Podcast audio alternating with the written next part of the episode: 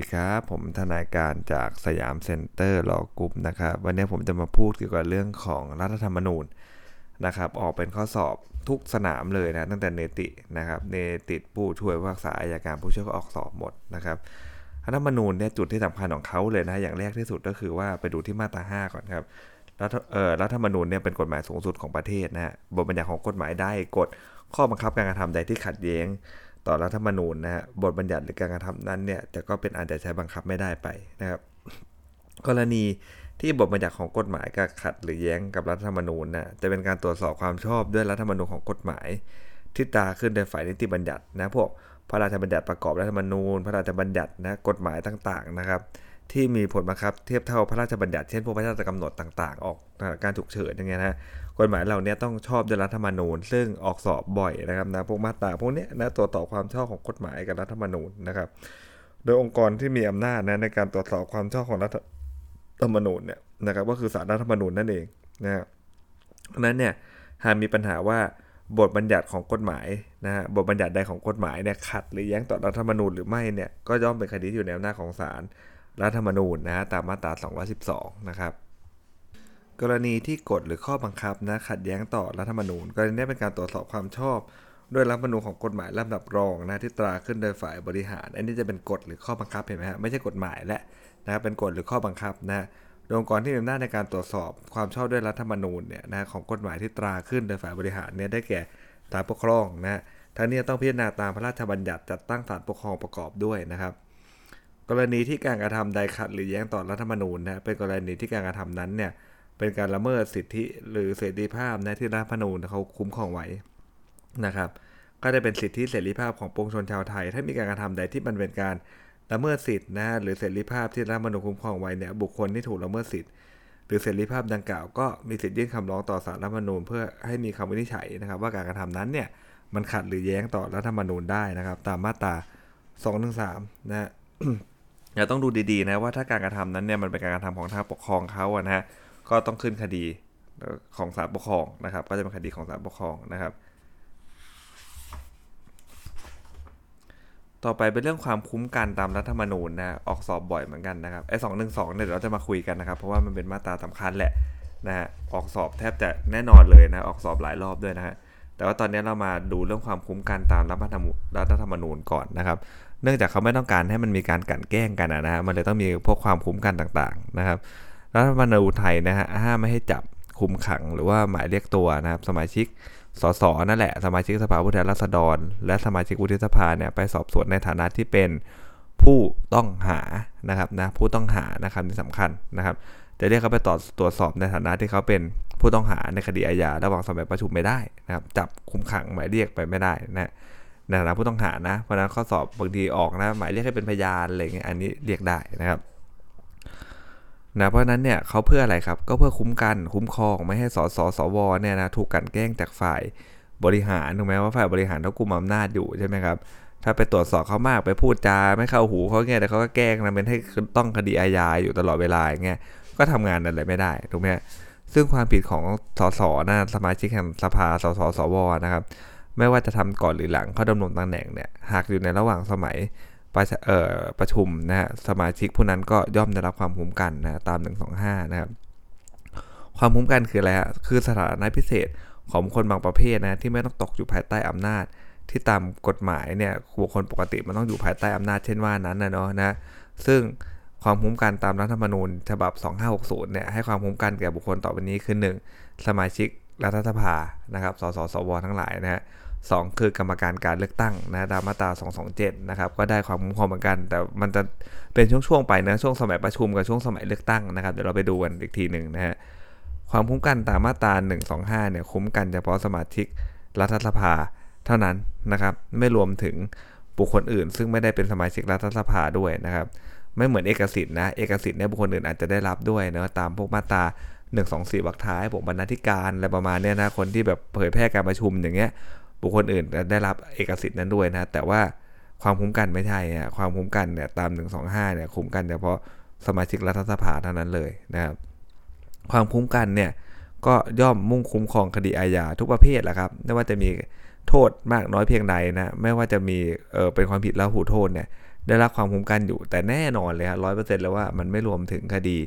แพ่งนะครับ จะไม่รวมถึงคดีแพ่งด้วยนะ ความคุ้มกันตามมาตรา125เนี่ยคุ้มกันเฉพาะระหว่างที่อยู่ในสมัยประชุมเท่านั้นนะครับ ถ้าพ้นจากสมัยประชุมแล้วเนี่ยก็แน่นอนว่าไม่ได้รับความคุ้มกันนะถ้ามันอยู่ในสมัยประชุมมันไม่มีเหตุอะไรนะที่จะต้องไปคุ้มกันเขานะความคุ้มกันเนี่ยจำกัดเฉพาะอะไรครับ การจับขังนะฮะหรือว่าหมายเรียกตัวสมาชิกรัฐสภาเนี่ยเป็นทำไปทำการสอบสวนในฐานะผู้ต้องหานะครับ เพราะนั้นทำไม่ได้เลยนะครับ หากเป็นกรณีที่อยู่สมัยประชุม และมีหมายเรียกตัวสมาชิกไปสอบสวนฐานะพยานนะในคดีอาญาสมาชิกผู้นั้นก็ย่อมไม่ได้รับความคุ้มกันตามมาตรา 125 นะ ซึ่งสมัยนี้เราก็จะเห็นนะครับตำรวจเดี๋ยวนี้เวลาออกหมายเรียกเขาออกได้ 2 อย่างถูกไหมฮะถ้าเกี่ยวกับคดีอาญาโดยมากจะออก 2 อย่างคือ หมายเรียกพยาน กับหมายเรียกผู้ต้องหา เดี๋ยวนี้เขาไม่ค่อยออกหมายเรียกผู้ต้องหาแล้วนะเว้นแต่เขาจะดูว่าคุณจะหนีจริงๆแหละนะก็ถึงจะออกหรือว่าคดีมันใหญ่อุกชะกันจริงๆอะไรเงี้ยนะครับนะ ถ้าเป็นคดีทั่วๆไปนะครับ ไม่ได้อุกชะกันอะไรมากมาย เขาอาจจะสงสัยคุณเนี่ยเขาเรียกคุณมาเป็นพยานก่อนนะครับการเรียกเป็นพยานนี่ไม่ใช่ว่ามันมีข้อดีมากมายนะข้อเสียมันแทบจะเยอะพอสมควรเลยด้วยซ้ำนะถ้าคุณเป็นคนทำผิดจริงนะครับ เพราะว่าคุณให้การอะไรไปเนี่ย มันไม่เหมือนผู้ต้องหานะครับ ที่ให้การยังไงมันก็ไม่ได้ผิดนะครับนะถ้าให้การเท็จก็ไม่ผิด เพราะไม่ให้การก็ได้ แต่เป็นพยานเนี่ยให้การเท็จมันผิดถูกไหมฮะ เพราะนั้นเนี่ยเขาอาจจะหมายเรียกให้ไปเป็นพยานก่อนก็ได้นะครับ แล้วรอหมดสมัยประชุมก็ค่อยออกหมายจับนะนะไปจับก็ว่าไปนะแต่ถ้าออกข้อสอบนะครับถ้าไปสอบสวนในฐานะพยานในคดีอาญาเนี่ยแน่นอนว่าเขาไม่ได้รับความคุ้มกันตามมาตรา 125 นะครับ ความคุ้มกันตามมาตรา 125 เนี่ยไม่รวมถึงการฟ้องคดีนะครับไม่รวมถึงการฟ้องคดี เพราะนั้นเนี่ยจะฟ้องสมาชิกรัฐสภาเนี่ยฟ้องสสสวเป็นคดีอาญาเนี่ยฟ้องได้ตลอดเวลา นะครับฟ้องได้เลยนะครับเห็นไหมฮะตัวบอกเขาบอกว่าจับกลุ่มคุมขัง หรือว่าหมายเรียกตัวในฐานะผู้ต้องหาในคดีอาญาใช่ไหมแต่ถ้าฟ้องไม่ไม่มีนะเพราะนั้นฟ้องได้ตลอดเวลาเลย ไม่ว่าจะนอกในสมัยประชุมเนี่ยถ้าเขาสอบบอกว่าฟ้องเนี่ยฟ้องได้แน่นอนนะครับแต่ว่าเมื่อฟ้องร้องไปแล้วเนี่ยนะศาลที่พิจารณาคดีอาญาเนี่ยต้องปฏิบัติตามมาตราหนึ่งสองห้าวรรคท้ายคือ จะพิจารณาคดีในระหว่างสมัยประชุมก็ได้ แต่ต้องไม่ขัดขวางนะฮะการที่สมาชิกผู้นั้นเนี่ยเขาจะมา ประชุมสภานะครับต้องไม่ขัดขวางเขานะนะฮะจะขัดขวางไม่ขัดขวางเนี่ยมันอยู่ที่บางทีอาจจะอยู่ที่ลักษณะของวันนัดด้วยนะฮะว่าวันนัดเป็นวันนัดอะไรนะเดี๋ยวเราจะมาดูกันต่อนะครับเพราะว่าเขาคงไม่ออกสอบมาว่าเออมันขัดขวางนะหรือมันไม่ขัดขวางอะไรยังไงนะเขาจะบอกเป็นวันนัดมา แล้วให้เรามาวินิจฉัยนะถ้าเป็นวันนัดแต่สมมุติฟ้องเนี่ยนะครับก็อาจจะไม่ขัดขวางก็ได้ถูกไหมเพราะว่าจำเลยไม่ต้องไปนี่อะไรอย่างเงี้ยนะครับ ความคุ้มกันตามมาตรา125 ครับ การห้ามการห้ามเอ่อจับเนี่ยนะคุมขังหรือหมายเรียกตัวสมาชิกสภาผู้แทนราษฎร และสมาชิกวุฒิสภาไปสอบสวน ในฐานะที่เป็นผู้ต้องหาในคดีอาญานะแต่ห้ามไม่ได้ห้ามไม่ได้ห้ามให้มีมีให้มีการค้นเคหสถาน